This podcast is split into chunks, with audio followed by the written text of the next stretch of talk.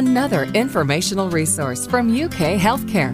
This is UK Healthcast, featuring conversations with our physicians and other healthcare providers. This is UK Healthcast, a podcast from UK Healthcare. I'm Amanda Wild. We often think of car seat safety only in terms of newborns and infants. Today, we're going to explore safety tips for older kids with Sherri Hannan, Safe Kids Fayette County Coordinator. Good to have you here, Sherri. Thank you. This is an exciting topic to talk about. Well, with 20 years' experience, you can for sure answer all our questions about car seat safety. I sure hope so.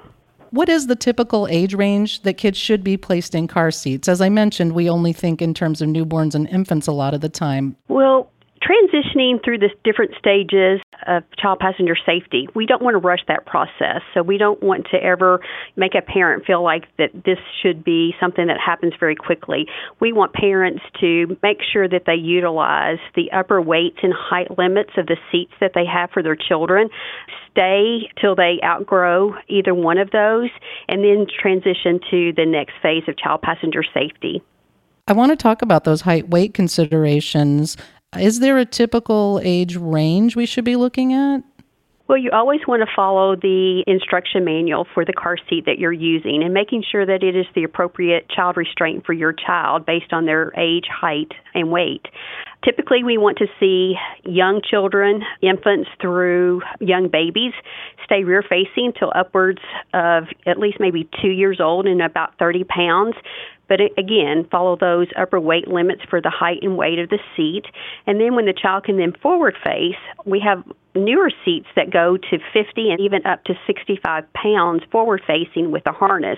So again, staying as long as possible with the harness seat before transitioning to what we would say would be the third phase, which is booster seat use staying in that booster seat till the child reaches the height that they would fit anatomically correct in a adult size lap and shoulder belt that's in the vehicle.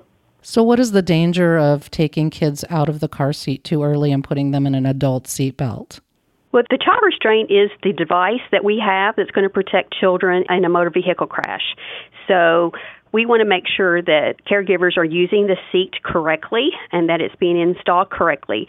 In the event of a car crash, that is the safety device that is going to protect the child, keep them from being ejected, decrease hopefully injury, risk of death. So car seats have a function, but the outcomes are all going to be based on if we are using the car seat correctly.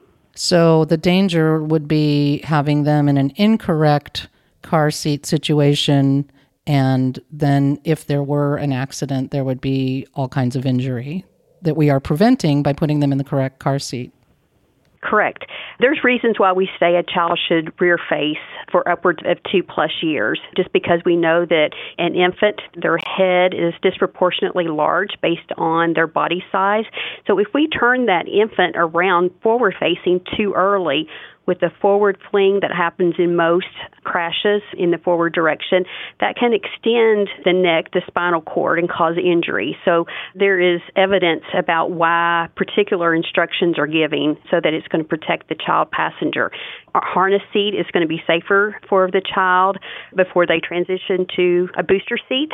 So we know that as the child goes through these different stages of child passenger safety, they become a little less protected. So we want to, again, slow down the process, not be in a rush to get a child into just using the lap shoulder belt that's in the vehicle. Restraints work. They are effective in decreasing injury, decreasing the risk of a child fatality in a motor vehicle crash. So, taking a child out of a car seat too early can really be an error that is dangerous. What are other common mistakes parents of older children make with regard to car seats?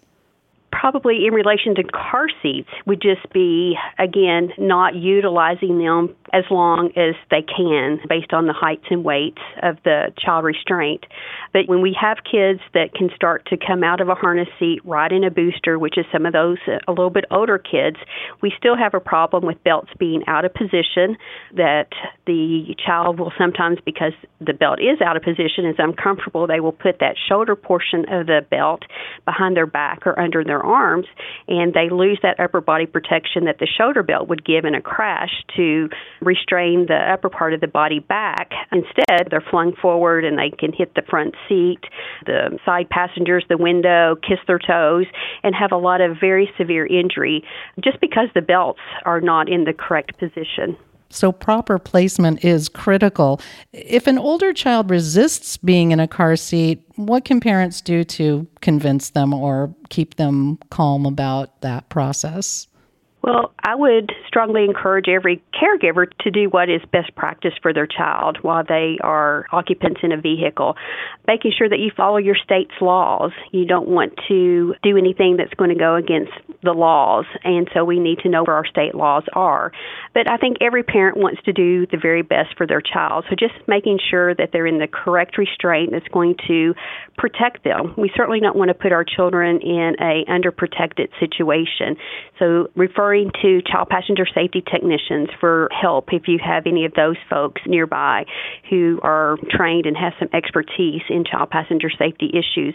I know it's a big deal for a lot of kids to want to ride in that front passenger seat, but we also want caregivers to be firm to say, you know, not till you're like 13 years old should you ride in that front passenger seat because the back seat is the safest place for young passengers to ride. And that's kind of what we have to fall back on. This is the safest thing we can do for our children. Yes, and then when they do come out of car seats and booster seats, hopefully that has been ingrained in them and they will, as they become more independent, always wear their seatbelt. Always reinforcing that message, telling your child, buckle up every ride, every time, because once they start getting bigger, they go places with other people, it becomes sometimes a choice that they're going to buckle up if they're not in the car with you.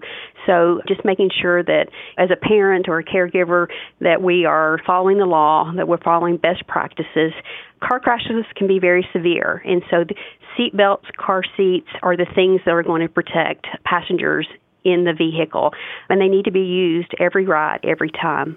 Every time. Yeah, it is the law, I think, in every state that kids need to be in car seats, though the laws vary a bit from state to state. The other confusing part is that we have many options and styles to choose from, which now you have explained, like children, those are used in different stages. Right. Always just look at the labels on a restraint to make sure that your child fits within those height and weight limits.